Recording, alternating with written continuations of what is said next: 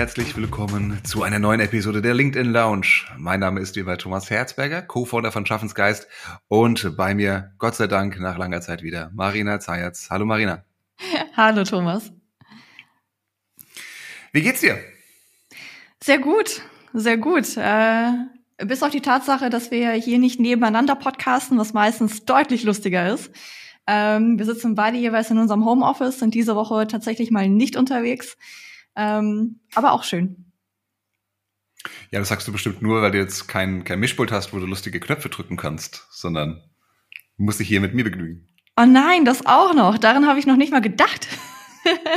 okay, Thomas, das äh, müssen wir unbedingt ändern. Dieser Mischpult, der haut einfach noch mal raus, ja. Also auch wenn der Inhalt das macht auf jeden Fall mehr mal nur auf 80 Prozent ist, ja, aber dann haben die Hörer, haben die Hörer mal wenigstens was zur Belustigung. Ich finde das schon sehr wichtig. Ja, stimmt.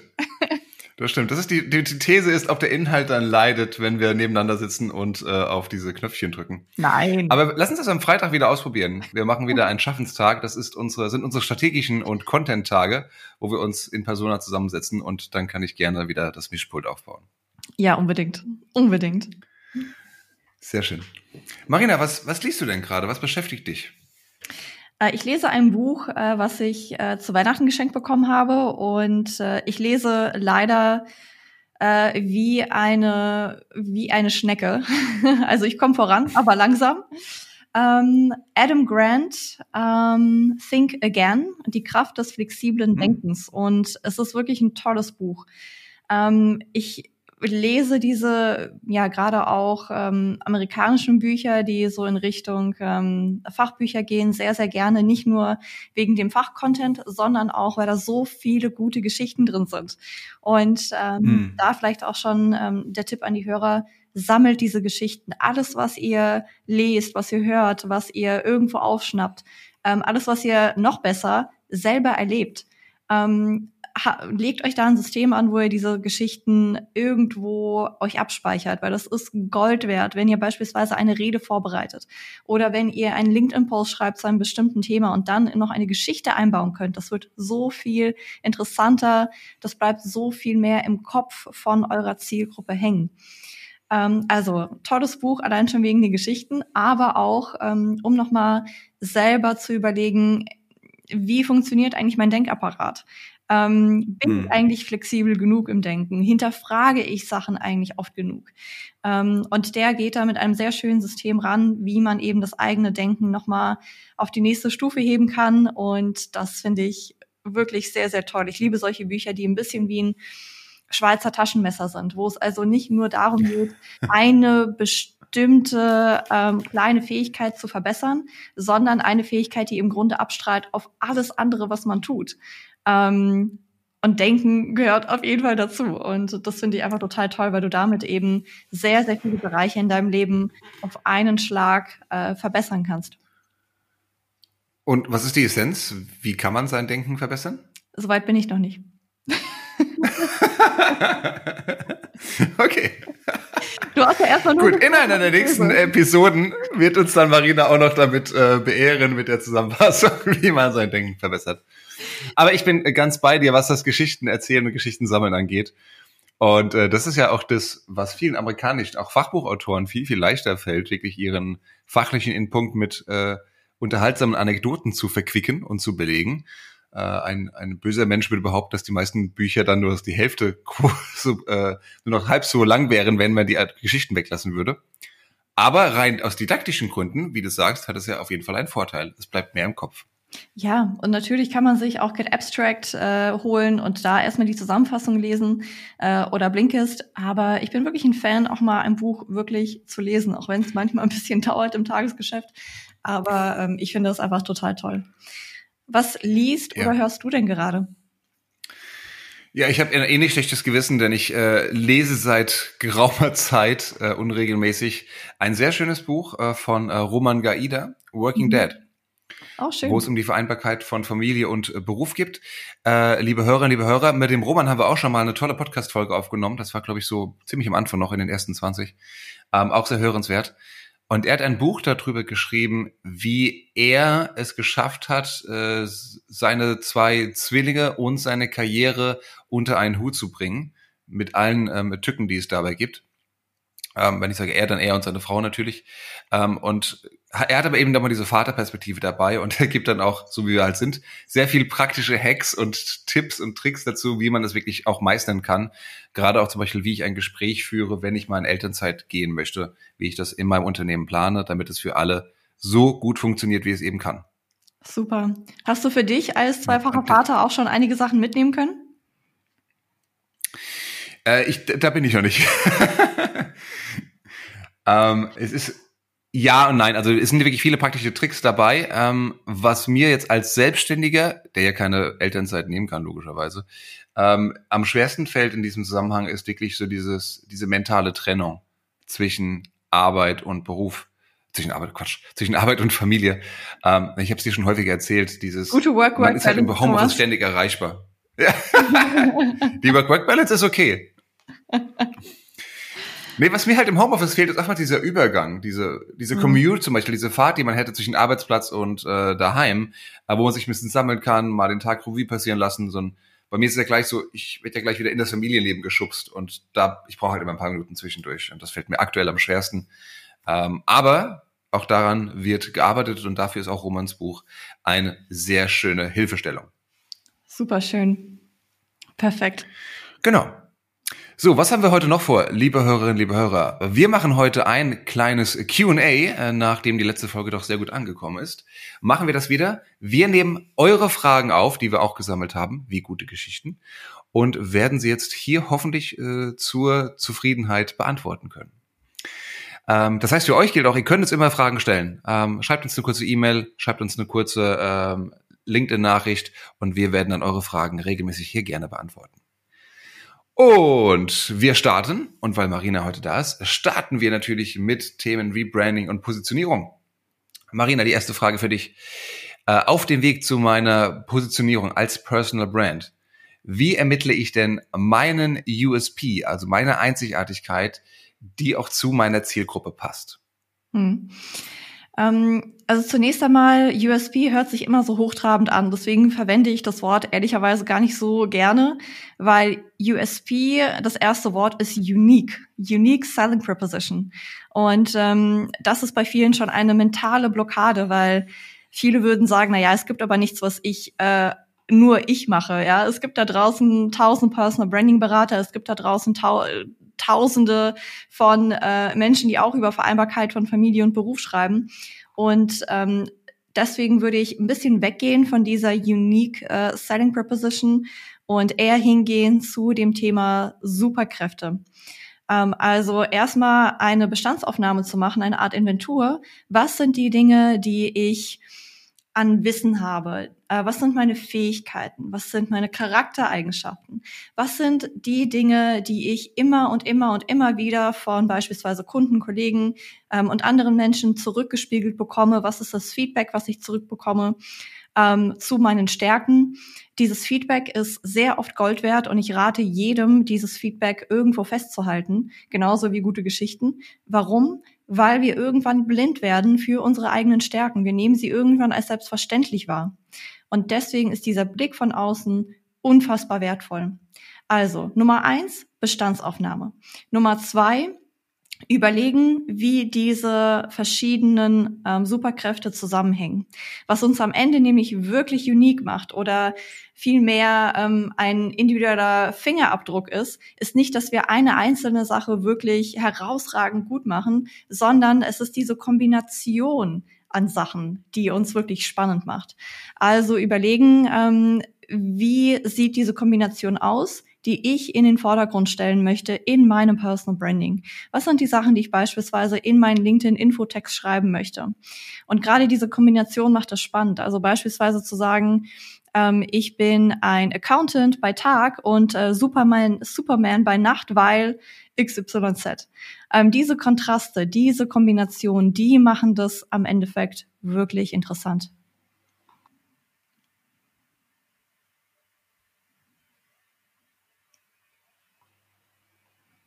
So, das hast du sehr schön erklärt. Äh, vielen Dank. Wir bleiben in dem Zusammenhang. Ich habe also jetzt meine Superkräfte gesammelt. Ich habe meine mein Personal Branding Pitch formuliert. Ähm, wie bringe ich das denn jetzt bei LinkedIn auf die Straße? ich, da gibt es ja den Infotext. Bei äh, Xing wäre das der Über mich Text. Schreibe ich den aus der Ich-Perspektive oder lieber der dritten Person? Äh, diesen Infotext würde ich unbedingt aus der Ich-Perspektive schreiben.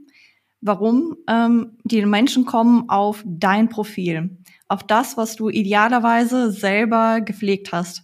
Da in der dritten Person zu schreiben, ist einfach irgendwie schräg. Ähm, das macht Sinn, wenn man beispielsweise auf einer Unternehmensseite vorgestellt wird oder du wirst als Speaker für ein Unternehmen auf einer Seite vorgestellt. Völlig fein, wenn das in der dritten Person ist. Aber dein eigenes Profil, was du selber geschrieben hast, das sollte in der Ich-Perspektive sein, zumal das eine wunderbare Brücke schafft ähm, wo eigentlich ein bisschen Distanz ist. Also digital ist immer mehr mhm. Distanz als analog, weil wir eben nicht Gestik, Mimik und so weiter haben. Das heißt, dieses Ich schafft dadurch auch schon mal mehr Persönlichkeit, mehr Nahbarkeit. Ähm, mhm. Das ist das Erste. Und äh, wie übersetze ich es dann? Idealerweise, indem ich einen guten Personal Branding Pitch schreibe. Darüber haben wir, glaube ich, in diesem Podcast auch schon ein paar Mal ähm, gesprochen. Deswegen würde ich da jetzt mhm. nicht zu zu sehr ins Detail gehen, aber an der Stelle vielleicht einfach ein Tooltip. Ähm, www.mein-pitch.de. Ähm, das ist ein kleines, feines Tool, was wir gebaut haben für Menschen, die ihren Personal Branding Pitch äh, verfassen möchten und dabei ein bisschen Hilfestellungen haben wollen. Da haben wir ein, äh, eine Art äh, Lückentext entwickelt, wo man sich durchklicken kann äh, und am Ende ein E-Mail bekommt mit seinem Personal Branding Pitch, der auf jeden Fall schon mal gut strukturiert ist. Und Struktur ist die halbe Miete. das ist richtig. Ähm, eine Frage, die äh, mir in den Workshops in dem Zusammenhang immer wieder gestellt wird, ist, ähm, dass wenn ich ja auch darüber schreibe, was, was wir als Unternehmen machen, ähm, das will ich ja schon in der Wir-Form dann schreiben, oder? Wir als Unternehmen, ja. Oder man kann auch sagen, ähm, Unternehmen XY macht XYZ. Ähm, also das geht auch. Mhm. Was ich auch manchmal gefragt werde, ähm, na ja, ich bin ähm, Vorstand, ich bin Führungskraft und das, was ich hier schreibe, das meistere ich ja gar nicht alles selber, sondern wir als Unternehmen machen das oder mein Team und ich. Das kann man auch ruhig schreiben. Ne? Also zu sagen, hey, ich bin so und so, ähm, das zeichnet mich aus und äh, wir als Team oder mein Team und ich ähm, sorgen dafür, dass Punkt, Punkt, Punkt. Mhm. Also das ja, kann man schön. natürlich auch machen. Im Endeffekt, ähm, so wie man das auch immer geraten bekommt äh, von Karrierecoaches, wenn etwas wirklich ähm, von dir kommt, wenn dein, wenn es dein Verdienst ist, dann schreib in der Ich-Form. Wenn du etwas machst, was du gemeinsam mit anderen machst, dann schreib in der Wir-Form. Das ja, ist sehr, sehr schön. Unterschreibe ich. Thomas, wir kommen zu etwas ähm, Konkreterem. Äh, du bist ja meistens eher der Mann für die Tools, für die handfesten, für die praktischen Sachen. Ähm, deswegen würde ich diese Frage, die wir bekommen haben, einfach mal an dich weiterleiten. Ähm, wie funktioniert eigentlich die Planungsfunktion auf LinkedIn? Genau, das ist ein einigermaßen neues Feature, das aber trotzdem mittlerweile hoffentlich jeder von euch äh, da draußen hat. Ähm, die Planungsfunktion heißt, dass ich Beiträge vorbereiten kann äh, und dann zu einem späteren Zeitpunkt veröffentlichen kann. Das funktioniert genauso wie ein Beitrag auch bisher schreiben. Ihr geht also auf LinkedIn drauf, schreibt euren Beitrag und dann müsstet ihr jetzt links neben Veröffentlichen oder neben Posten ein kleines Icon sehen in Form einer Uhr. Und wenn ihr da drauf geht, kommt ihr zu der Planungsfunktion und ihr könnt dann einstellen, wann dieser Beitrag veröffentlicht werden soll. Das ist erstmal super praktisch, weil so kann ich vorschreiben, hat aber seine Tücken. Und eine von diesen Tücken ist mir gestern wieder widerfahren. Äh, man sollte darauf achten, ob man 8 Uhr morgens oder 8 Uhr abends einstellt, um seinen Beitrag zu veröffentlichen. Ähm, auch das äh, kann, ist anscheinend nicht so intuitiv, dass es wirklich jeder versteht. Zumindest ich, bei mir ist es gescheitert. Ähm, und vor allen Dingen, was aber noch wichtiger ist, wann immer du einen Beitrag planst, solltest du auch dir wirklich einen Reminder setzen im Kalender, dass dieser Beitrag dann online geht, denn du kriegst keine Info dazu. Das heißt, wenn du dann schnell reagieren möchtest, und glaub mir, das möchtest du, äh, um auf Fragen zu, äh, zu reagieren, beantworten zu können, ähm, dann solltest du das eben nicht vergessen, dass du diesen Beitrag veröffentlicht hast, sondern schau regelmäßig rein nach der Veröffentlichung deines Beitrages, in der, gerade in der nächsten zwei, drei Stunden. Und man kann auch sagen, um hier einen Algorithmus nochmal ein bisschen zu ähm, äh, zu, zu anzuschubsen im Prinzip, ist es natürlich auch besser, wenn man vorher und nach der Veröffentlichung auch auf LinkedIn ein bisschen aktiver ist. Auch dann sollte der eigene Beitrag noch mehr Menschen angezeigt werden, egal ob er jetzt geplant ist oder manuell veröffentlicht wird. Wunderbar. Und wo wir gerade schon genau. bei geht auf vier Seiten. Sehr gut. Wo wir gerade schon dabei sind beim Thema Tools, ähm, wie sieht's denn aus mit dem Creator-Modus? Ähm, wir kriegen ja auch in den Workshops immer wieder Fragen, zum Thema Creator-Modus und was bringt das einem eigentlich, wenn man das aktiviert? Mhm. Ja, der Creator-Modus ist ein Feature, auch das hat jeder, auch jeder mit einem kostenlosen Profil kann das nutzen. Das ist wie eine Art Add-on. Ist wirklich gedacht für Menschen, die regelmäßig, nein, nicht nur regelmäßig, die oft Beiträge veröffentlichen. Äh, das heißt, wir reden ja schon von ein, zwei, vielleicht sogar dreimal pro Woche eigentlich, damit es sich wirklich lohnt. Hast du den bei dir eigentlich an, Marina? Ja, Den auch, ne? Genau. Also den kann jeder jederzeit an- und ausschalten. Das ist, wie gesagt, kostenlos. Das ist auch, gibt auch keinen richtigen Nachteil davon. Ähm, es ist aber auch nicht so, dass die Beiträge da mit dem Creator-Modus durch die Decke gehen würden. Was passiert, ist folgendes. Euer Profil wird ein bisschen umgestellt und ihr habt bis zu fünf Hashtags als Themen ganz oben in eurem Profil-Header markiert. Euer im Fokusbereich, den ihr aktiviert haben solltet, wird weiter nach oben gestellt und steht damit über dem Infobereich. Das heißt, ihr könnt hier noch mehr mit audiovisuellen Elementen spielen, also Links zu euren Beiträgen, Videos, Fotos und ähnlichem. Was auch noch passiert, ihr könnt nicht nur einen äh, Artikel schreiben, das kann jeder, jedes normale LinkedIn-Mitglied, auch ohne den Creator-Modus. Ihr könnt diesen auch als Newsletter veröffentlichen. Da kommen wir gleich nochmal dazu. Was noch passiert? Ihr könnt äh, Live-Audio-Sessions machen. Also es ist quasi wie bei Clubhouse früher oder wie ihr hier im Podcast habt, nur eben live und andere LinkedIn-Mitglieder können dann auch mitreden. Ähm, ihr könnt auch noch auf eurem Profil oben ein kleines Video einsetzen, da wo euer Profilbild steht, um somit hier noch einen persönlicheren Eindruck zu äh, hinterlassen bei euren Profilbesuchern. Und last but not least, ihr habt nochmal ein bisschen bessere Übersicht über die Performance eurer Beiträge, was wie funktioniert hat. Was habe ich noch? Ach so, und eine Sache noch, bei eurem Profil wird noch der Button äh, umgestellt, wo jetzt sonst Vernetzen steht, steht dann Folgen da. Und der Vernetzen-Button ist nur noch zu finden unter dem Untermenü Mehr und dort ist dann die Alternative zu finden. Lohnt sich das Ganze? Wie gesagt, wenn man es regelmäßiger macht. Ich habe es auch für mich an. Ich finde es nicht schlecht, gerade auch zu Analysezwecken. Aber es ist jetzt auch kein, äh, kein Gamechanger. Oder würdest du mir da widersprechen, Marina? Äh, ich würde dir nicht widersprechen. Allerdings habe ich schon gemerkt, dass es ähm, gerade für Creator, also für die Menschen, die, wie du sagst, eben ein bis dreimal die Woche posten, ähm, einfach sehr, sehr wertvoll ist, weil du kriegst, wenn du viel postest, natürlich in der Regel auch mehr Anfragen. Und ähm, ganz oft sind das Anfragen, die vielleicht nicht unbedingt für dich relevant sind. Äh, Menschen, die einfach äh, nicht in deine Zielgruppe gehören, wo du sagst, nee, also ist schön, dass sie in mein Netzwerk wollen, aber das, das passt einfach nicht. Und ähm, da ist es gut, wenn die einem von vornherein einfach folgen können und dieser Default-Mode Folgen ist, äh, weil die dann auch eher auf Folgen gehen werden, anstatt auf Vernetzen.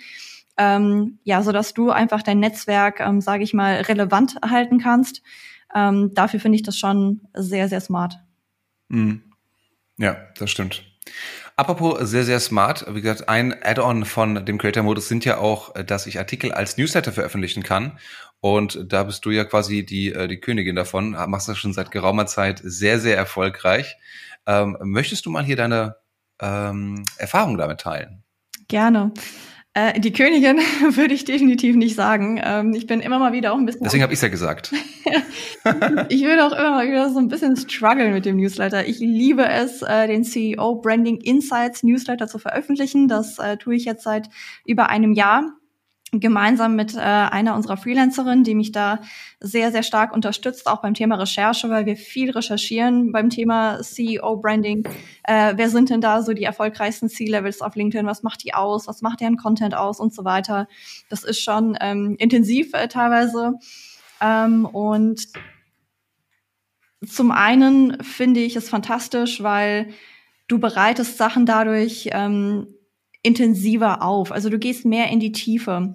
Das, was du normalerweise in einem LinkedIn-Beitrag eher nicht tust, weil du auch einfach nicht den Platz dafür hast und weil du es vielleicht auch einfach nicht willst, weil mh, mm, selbst wenn du die 3000 Zeichen ausnutzen würdest, die man hat in einem Post, das wird teilweise nicht so stark gelesen. Sobald die Leute aber auf einen mhm. Artikel äh, sich einlassen und da reingehen, tun weniger als äh, ja als zum Beispiel mhm. Leute Posts lesen, weil das eben mehr Zeit kostet.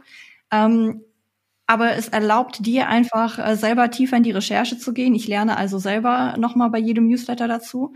Und gleichzeitig ist natürlich ein toller Kompetenzbeweis für die Community, die einfach sehen, okay, ähm, da ist nicht nur jemand, der schön mal ein bisschen an der Oberfläche kratzt, sondern der auch in die Tiefe mm. gehen kann. Und ich finde, für das eigene Personal Branding, gerade wenn man sich auch als ähm, Experte ähm, positioniert, als Thought Leader, ist das wirklich Gold wert. Ähm, zum anderen finde ich es mm. toll, weil natürlich die Menschen deinen Newsletter abonnieren können und jedes Mal eine Push-Notification bekommen, wenn dein Newsletter veröffentlicht wird. Allein schon das ist wirklich, wirklich cool. Und ich weiß nicht mehr, ich, ich weiß nicht, wie es jetzt gerade ist. Ähm, das hat stark auch abgenommen. Ähm, aber gerade noch vor einem Jahr, als Newsletter auch noch relativ neu waren, äh, konntest du halt auch relativ schnell sehr, mhm. sehr viele Abonnenten gewinnen, weil das noch ein relativ neues Format war, weil die Leute gesagt haben, hey, ich möchte äh, coole Inhalte und das ist aber auch nach wie vor ein Trend, den wir sehen, dass die Leute sagen, hey, ich möchte einen LinkedIn Newsfeed, der spannend ist. Ich möchte coole Inhalte. Ich möchte nicht nur oberflächliche Sachen haben, sondern ich möchte mich wirklich informieren. Und genau dafür ist so ein Newsletter natürlich wunderbar geeignet. Ähm, was ich auch fantastisch mhm. finde an diesem Newsletter, ähm, äh, dem folgen jetzt circa 2800 Menschen und ich merke schon, dass ähm, ich danach auch viele Anfragen bekomme. Also Anfragen im Sinne von, hey Marina, ähm, finde ich total toll, was du da machst, können wir bitte mal dazu telefonieren? Oder ähm, dass auch die Zielgruppe, die ich erreichen möchte, nämlich Vorstände und äh, Kommunikationsabteilungen intern, ähm, die diese Vorstände teilweise betreuen, dass die sich dann auch melden und sagen, hey, danke für die Tipps, ähm, ist wirklich relevant für uns. Oder dass die Vorstände sich melden und sagen, hey, ich wurde hier bei Marina gefeatured, äh, total cool, ich bin einer der Top 9 CTOs. Ähm, also es ist schon cool, um einfach auch mit dieser Zielgruppe natürlich nochmal eine Connection aufzubauen online ähm, und Credibility aufzubauen. Also ich ich finde es wirklich toll. Ich werde es auf jeden Fall weitermachen, auch wenn ähm, ja das Engagement bei einem Artikel einfach aufgrund auch der Länge ähm, geringer ist, als wenn ich einfach einen normalen Post absetze. Trotzdem lohnt es. Mhm. Ja, also sei jedem empfohlen, CEO Branding Insights zu abonnieren, dem diese äh, das Thema interessiert. Dazu einfach auf Marinas Profil gehen und dann findet ihr das unter den Artikeln. Das ist nämlich auch noch ein Vorteil davon, dass eure Artikel einen festen Platz haben und auch eine eigene Seite auch für den Newsletter dann eben haben, äh, auf das ihr immer verweisen könnt, zum Beispiel äh, in euren E-Mails, zum Beispiel in eurem im Fokusbereich oder wo auch immer. Einziger, einziger Nachteil, natürlich wir wünschen, dass man die E-Mail-Adressen der äh, Abonnenten bekommen würde. Mit Einverständnis natürlich. Ja. Weil es ist, so hängt halt wieder alles an LinkedIn dran. Mhm. Das stimmt. Und wo wir gerade schon bei verschiedenen Content-Formaten sind. Äh, Thomas, was sind denn eigentlich so die neuesten, die coolsten Content-Formate auf LinkedIn? Äh, gibt es da gerade bei dir einen Liebling ähm, oder etwas, was du unbedingt austesten möchtest oder wo du siehst, boah, das funktioniert richtig gut bei unseren Kunden? Hm. Ja, das neueste Content-Format, das ich gerne ausprobieren würde, ist wirklich dieser Karussell-Post, bestehend aus Fotos und Videos nacheinander. Das habe ich aber immer noch nicht, das Feature. Das habe ich jetzt äh, bei der Britta Behrens gesehen, äh, seit einiger Zeit, aber ansonsten kaum auf LinkedIn, von daher ich kann es kaum erwarten, das mal auszuprobieren. Was, was schon geht, was schon immer ging, und ich sage, hier habe ich, verbinde ich mit einer steilen These. Ähm, ich sehe uns ein bisschen auf der Spitze des Trends Selfie plus Text. Mhm. Dieser klassische Brot- und Butterbeitrag, dass ich ein, ein Selfie habe ähm, und unabhängig dazu einen Text, der um ein Thema geht. Und ich glaube, dass die Menschen so ein bisschen müde werden mittlerweile. Klar, das funktioniert, weil wir gucken andere Menschen sofort gerne in die Augen, gerne ins Gesicht. Deswegen ist die Aufmerksamkeit auf jeden Fall da. Ähm, aber ich glaube mittlerweile, dass die Leute ein bisschen müde sind. Und deswegen ist so mein aktueller Lieblingsformat ist tatsächlich äh, entweder dick und fett die Kernaussage auf das Bild draufzuschreiben oder nur Text. Einfach um sich abzusondern, einfach um was anderes zu machen. Nur Textbeiträge in der Länge zwischen 1300, 1500 Zeichen. Mhm. Schön formatiert, gut lesbar. Okay. Was meinst du? Ich glaube auch, dass wir da demnächst an einen Peak kommen werden, wenn wir nicht sogar schon drüber sind. Ähm, ich kriege das schon relativ oft auch von äh, Vorständen mit, die sagen, oh, ich habe da keine Lust drauf. Ne? also Marina, wenn du das empfiehlst, dann mache ich das. Let's go. Aber ich habe da ehrlicherweise keine Lust zu. Und ähm, ich kann das auch total verstehen. Ich nutze das selber für mich, weil ich schon noch merke, dass die ähm, einfach mehr Aufmerksamkeit und damit äh, ja auch mehr Engagement ähm, oft ziehen, als wenn ich einfach nur einen Text poste oder einfach nur ein ähm, Beitrag, ähm, wo ja die Kernaussage quasi auf äh, unserem wunderschönen Petrol-Hintergrund ist. Ähm, deswegen nutze ich es, aber ähm, ich bin auch ein bisschen müde, ehrlicherweise, von diesem Format. Und was ich ähm, jetzt mehr und hm. mehr machen möchte und was sich auch mehr und mehr Kunden wünschen, sind wieder authentischere Fotos. Also Fotos, wo ähm, man hm. beispielsweise einfach einen Schnappschuss hat von einem Event, äh, wo man irgendwo gerade ja. in der Situation ist, äh, dass man mit jemandem redet oder auf der Bühne steht oder ähm, auch einfach irgendwo unterwegs ist ich glaube, das wird mehr und mehr in die Richtung gehen, anstatt dieses typisch Gestellte. Ähm, und das äh, kriege ich ja. ja auch mit äh, von Fotografen, mit denen wir zusammenarbeiten, die auch sagen, na ja, also langsam geht es auch ein bisschen weg von diesen sehr, sehr gestellten äh, Porträtfotos, sondern hin zu ein bisschen was Lockereres, ein bisschen mehr Leute in Situationen, ähm, anstatt mhm. äh, dieses sehr geschönte, gefotoshoppte, äh, perfekt ausgeleuchtete da bin ich bei dir. Da braucht es was anderes. Und die Frage ist, was ist das andere? Also was ähm, beobachten wir gerade, was sonst gut ankommt? Ich habe da ja so eine kleine, so eine kleine Theorie, äh, aber äh, Gentleman first. ähm, denkst du an GIFs oder Memes? Äh, GIFs auch ziemlich cool, auch unterschätzt, äh, aber daran habe ich jetzt gerade gar nicht gedacht. Mhm. Sondern? Jetzt ratest du die ganze Zeit, ne? Ich weiß es nicht. also ich habe noch, ich habe noch einen Take. Ich habe noch einen Take dazu, aber ich weiß jetzt nicht, was du jetzt. Ähm, also was ich ja noch sehr sehr gerne mache, äh, sind Karussell-Posts, ähm, weil die Spaß machen für gerade für längere Ideen, wo ich in Tiefe gehen möchte, für Tutorials, für Listicles. Das geht wunderbar. Und was auch absolut non-fancy ist, aber äh, also rein reichweitmäßig immer gut funktioniert, bei mir zumindest, sind Umfragen. Umfragen, wenn ich sie nicht zu, wenn ich nicht zu viel wissen möchte. Wenn ich eine Frage stelle, die einfach zu beantworten ist, damit der ähm, Rezipient da keinen mentalen Aufwand hat, sondern irgendwas sofort sagen kann, ja, ein, zwei oder drei, bam. Und dann kriegen die Dinge echt ordentlich Reichweite und es macht Spaß und oftmals kommen wirklich auch noch gute Interaktionen, gute Diskussionen in den Kommentaren dazu. Hm. Müssen natürlich auch Fragen sein, wo die Leute sich damit wohlfühlen, ähm, ja, zu antworten, weil klar, das wird dann nicht öffentlich ja. äh, einsehbar sein, aber du siehst, wer was äh, geklickt hat, und zwar namentlich. Ähm, das heißt, da darf ja, das nicht das Gefühl nicht entstehen, das ist zu viel Arbeit. Oh. da darf nicht so viel Arbeit entstehen oder das Gefühl von, ey, es geht dich mal gar nichts an, ja. Das ist das Gefühl, was ich habe, wenn ich irgendwelche Umfragen sehe, die dann teilweise super persönlich sind, ja. wo ich mir denke, ey, sorry, aber nein, ich kenne dich gar nicht, das verrate ich dir nicht, geht dich, geht dich nichts an.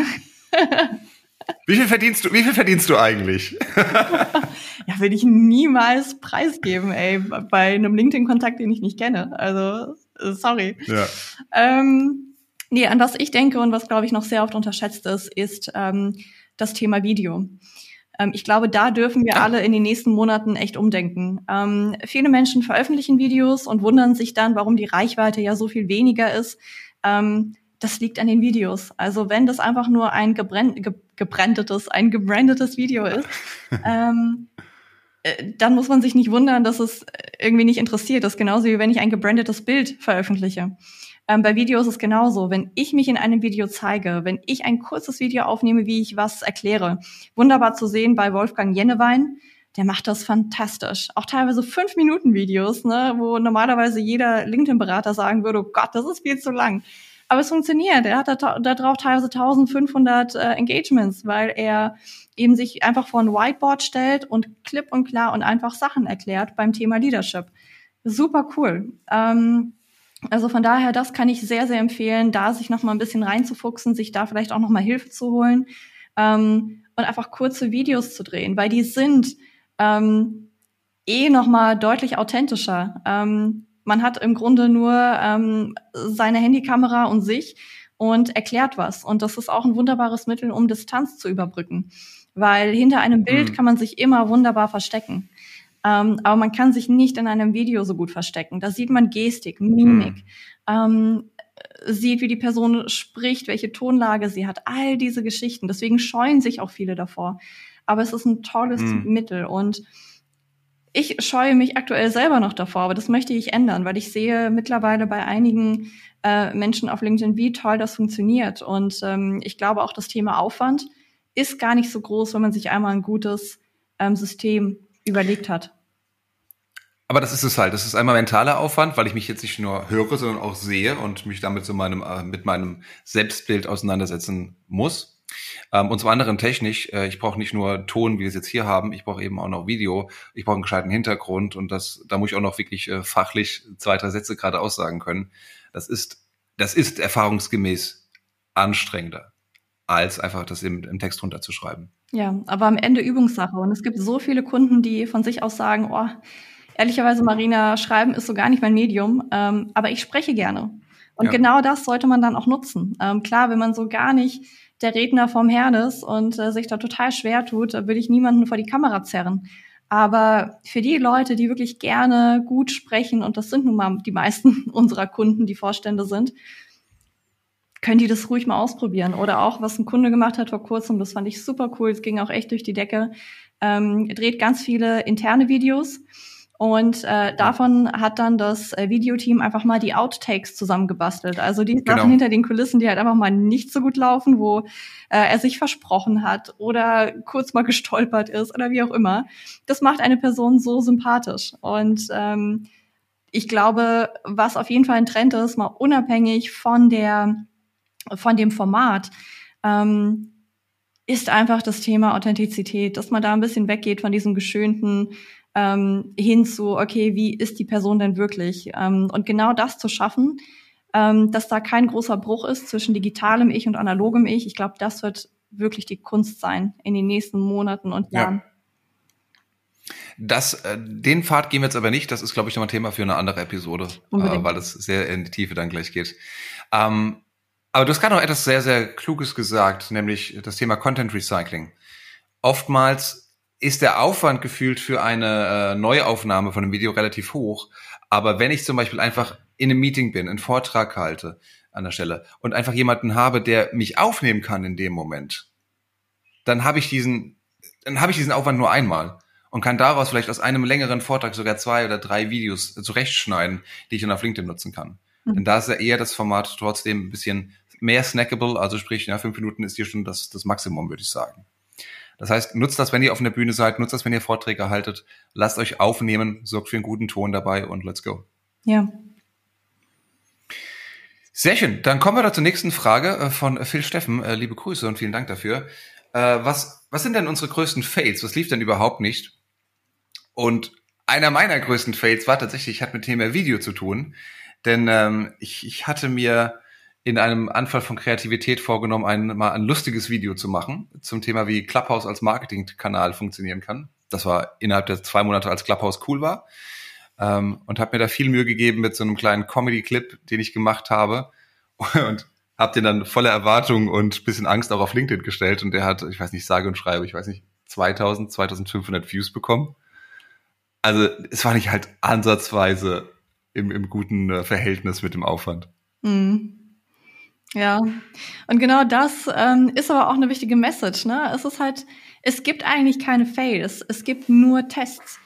Ähm, und auch selbst die oh. Leute, die ständig unterwegs sind auf LinkedIn, auch die testen immer und immer und immer und immer wieder aus und schauen, was funktioniert, was funktioniert nicht, weil die Plattform verändert sich, der Zeitgeist auf der Plattform verändert sich. Das heißt, immer wieder das gleiche Format zu machen, wird irgendwann langweilig. Ähm, das wird auch nicht äh, für ewig funktionieren. Deswegen muss man testen. Und gerade neue Formate kriegen am Anfang relativ viel Reichweite. Also da äh, mal drauf zu springen, auszuprobieren, zu testen, das ist so wertvoll. Und ähm, deswegen, ich würde weggehen von ähm, oh, das ist irgendwie, keine Ahnung, ein Fail gewesen, sondern du testest. Und ähm, da gibt es auch äh, Content Creator, die klipp und klar sagen, Qualität über Quantität ich mache, ich mhm. produziere, ich schaue, ähm, was davon hängen bleibt. Äh, von daher da vielleicht nicht so zu verkopft rangehen mit, oh, ich möchte die perfekte, ähm, ja den perfekten Weg finden von Anfang an, sondern einfach erstmal testen, ausprobieren und schauen, what sticks. Richtig. Stolz auf jeden Post. Aber trotzdem, Marina, ich lasse dich jetzt nicht raus. Was war so ein Beispiel dafür, wo du gesagt hast, Mensch, das ist ein geiler Beitrag und dann war die Response halt nicht so, wie du sie, wie ist deine Hypothese, äh, wie deine Hypothese formuliert hast? Sagen wir so, das Testergebnis hat nicht deiner Hypothese entsprochen. Charmant. Ähm, ey, so viele. Ich wüsste, ohne Mist, ich wüsste nicht mal, wo ich anfangen soll, weil es waren so viele es kommt jede zweite, dritte Woche vor, dass ich irgendwas veröffentliche und mir vorher denke, oh, wie geil, ey, ich kann es kaum erwarten, das mit der Welt zu teilen. Das wird so gut, das wird so cool. Und dann hat das Ding irgendwie, keine Ahnung, 50 Likes, ja, was auch schon gerade, wenn man auf LinkedIn Hallo? anfängt, echt viel Hallo? Ist, ja. Aber im Schnitt erzählen meine Beiträge durchaus auch mal mehr. Und ähm, ach, und das ärgert mich dann total, ne? Aber ähm, wobei, nein, das stimmt nicht. Es ärgert mich nicht, sondern es ärgert mich für zwei Sekunden und dann erinnere ich mich daran, dass es halt aber nicht funktioniert hat. Ja, es ist halt äh, und das ist auch nochmal wichtig. Eine Personal Brand lebt nicht von einem einzigen Post.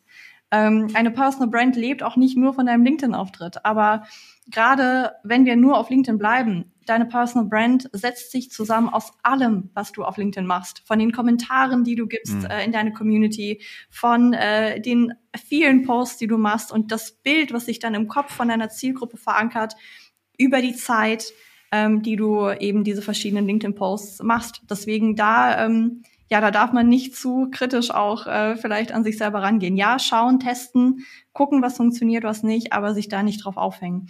Aber ich kann mich jetzt nicht an einen Epic Fail erinnern oder so, wo ich sage, oh Gott, das war so peinlich oder so, weil ich natürlich auch immer mir gut überlege, ob ich das veröffentliche oder nicht. Und wenn ich mir nicht sicher bin, dann mhm. lasse ich das einfach liegen. Dann kommt es in meine Content Pipeline und liegt dann noch ein bisschen rum, bis ich das Gefühl habe, ja, cool. Jetzt mit dem Twist mhm. äh, möchte ich das auf jeden Fall veröffentlichen. Also immer wenn ich etwas veröffentliche, dann sage ich 100% Chaka, cool, ja, ich habe Bock drauf, äh, das mit der Welt zu teilen. Mhm.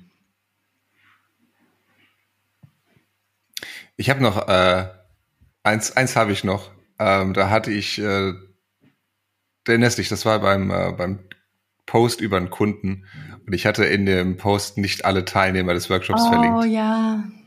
Mhm. Das war ein bisschen unangenehm. Ja, stimmt. Ja, da haben, da hat sich eine also, Person ausgeschlossen gefühlt. Ja, also Learning daraus, wenn ihr sowas macht, macht das gerne. Macht ein Foto, macht ein Gruppenfoto, sagt, wen ihr getroffen habt aber stellt sicher, dass alle Leute, die da gerne drauf auch markiert wären, dann auch markiert sind. Kommt sonst ein bisschen merkwürdig. Entweder alle oder keiner. Ja, genau. das macht's leichter. Gut, wir haben noch zwei Fragen vor uns. Äh, die machen wir äh, so, so kurz wie es geht. Ähm, einmal von Robin Nähring, liebe Grüße. LinkedIn für Recruiting nutzen. Wie geht das am besten? also eine ganz einfache Frage, wo wir die wir kurz beantworten können. Ähm, muss ich Anzeigen schalten oder reichen einfach gute Posts? Brauche ich den LinkedIn Recruiter? Marina, ähm, magst du anfangen? Sure. Ähm, also äh, für das Thema Recruiting nutze, was da ist, würde ich jetzt aber mal sagen. Du brauchst auf der einen Seite ähm, ja sicherlich den LinkedIn Recruiter, wenn du das gut machen möchtest. Ähm, und allein schon, um da einfach ein System reinzubringen in dein ganzes LinkedIn, weil im LinkedIn Recruiter hast du natürlich einfach noch viel mehr Funktionen. Ist im Grunde wie ein zweites CRM-System. Also ja, wertvoll. Mhm. Ähm, und gleichzeitig, ähm, was du ja auch über den LinkedIn Recruiter machst, ist, die Leute anzuschreiben, ne? also potenzielle Kandidaten anzuschreiben. Wenn du das machst mit einem schlechten LinkedIn-Profil, haben die Leute kein Vertrauen in dich. Also von daher, ja, es lohnt sich, ein gutes LinkedIn-Profil zu haben. Es lohnt sich auch regelmäßig zu posten, weil äh, auch dadurch ja Kandidaten auf dich aufmerksam werden und die Kandidaten, die dann das erste Mal auf dein LinkedIn-Profil gehen, sehen, okay, da ist jemand, der aktiv ist, der offensichtlich auch schon ein bisschen Credibility äh, aufgebaut hat durch Engagement und Reichweite. Das ist eine ganz andere Ansprache, als wenn man das äh, mit einem ja halbfertigen Profil macht, das äh, nichts postet.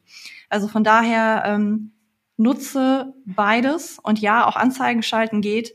Hm, es nützt aber herzlich wenig, wenn der Recruiter selber so gut wie nicht aktiv ist auf LinkedIn. Ja. Ja, und vor allem nutzt auch die Power in eurem Team. Also spannt auch die Menschen an, um, äh, ein, um die es geht, in deren Bereich hier, in deren Team jetzt hier eine offene Stelle ist. Äh, die sollten auch ein gutes Profil haben. Die können auch diese Stellenanzeige äh, veröffentlichen. Oder noch besser, sie zeigen wirklich auch einen Einblick in ihr Team. Wie arbeitet man denn da? Worum geht es denn konkret? Mit wem arbeite ich zusammen? Wie sieht der Arbeitsplatz aus? Seid hier gerne ein bisschen kreativ, macht vielleicht auch ein kleines Video, macht ein paar, paar Fotos vom Arbeitsplatz, ähm, zeigt euch wirklich, denn das sind alles Dinge, die in der Stellenanzeige nicht drinstehen. Und so bekommt ihr nicht nur mehr Reichweite, ihr wirkt auch gleich authentischer und idealerweise sind die Bewerber, die ihr daraufhin bekommt, auch wirklich schon etwas vorgewärmt und äh, wissen eher, worauf sie sich einlassen, als wenn sie einfach nur die Job Description gelesen haben. Prima. Noch eine Ergänzung dazu? Nee, ne? Nee.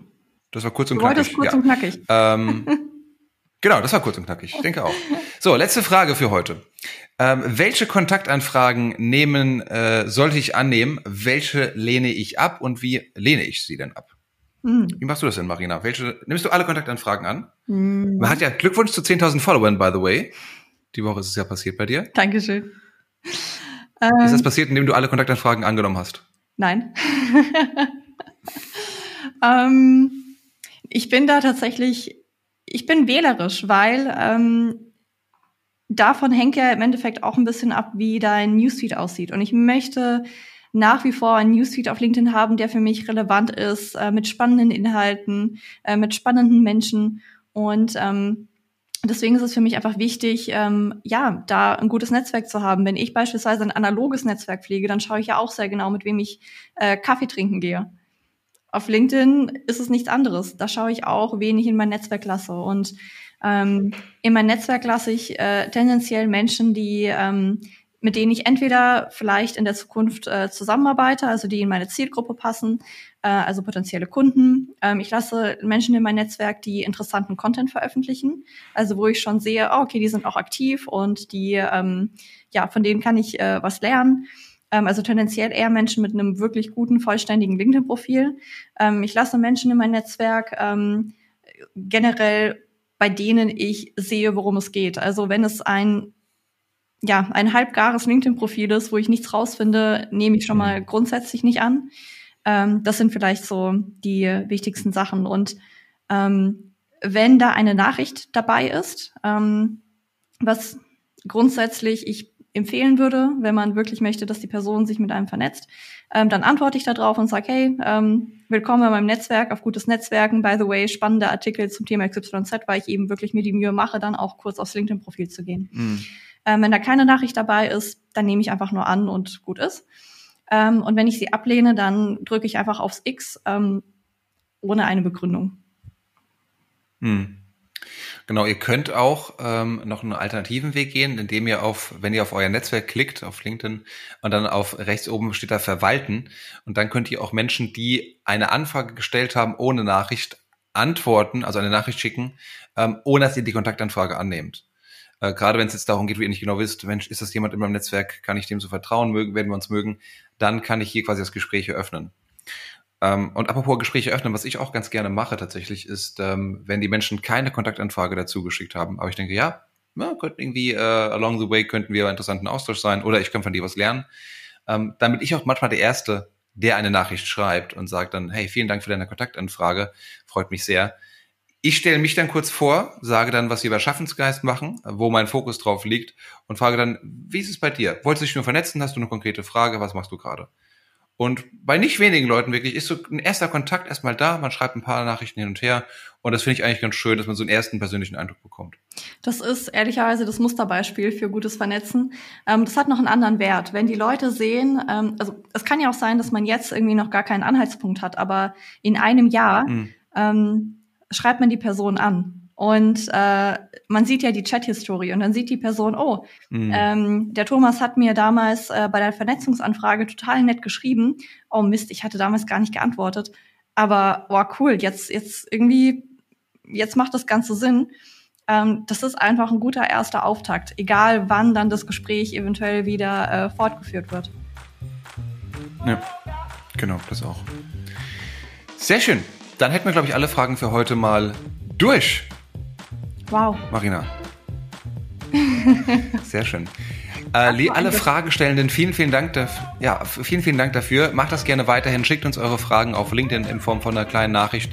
Wir freuen uns sehr. Gerne auch äh, Kommentar unter unseren Beiträgen. Wir sammeln das dann und werden das regelmäßig hervorholen. Äh, ja, und würden uns sehr freuen, wenn das hier so weitergeht. Bitte macht das, da müssen wir uns selber nicht Gedanken machen, worüber hier, wir hier babbeln sollen. Bitte tut es. Uns gehen die Ideen aus. Meine Güte. Nein, so schlimm ist es noch nicht. So schlimm ist es noch nicht. Ja, äh, Marina, vielen, vielen Dank. Cool, dass du heute wieder dabei warst. Danke für, deine, für deinen tollen, tollen Input. Wie immer sehr, sehr wertvoll. Ja, danke dir fürs charmante Moderieren und äh, auch für deinen Input. Liebe Hörerinnen, liebe Hörer, euch auch vielen Dank fürs Zuhören. Das war die aktuelle Episode der LinkedIn Lounge. Wir haben eure Fragen rund um LinkedIn und Personal Branding und Networking äh, und Formate und so weiter beantwortet ähm, und würden uns sehr freuen, wenn du auch äh, beim nächsten Mal wieder dabei seid. Äh, Schaffensgeist lässt grüßen. Marina Zayatz, Thomas Herzberger, unsere Namen. In diesem Sinne alles Gute, bis zum nächsten Mal. Ciao, ciao. Adieu.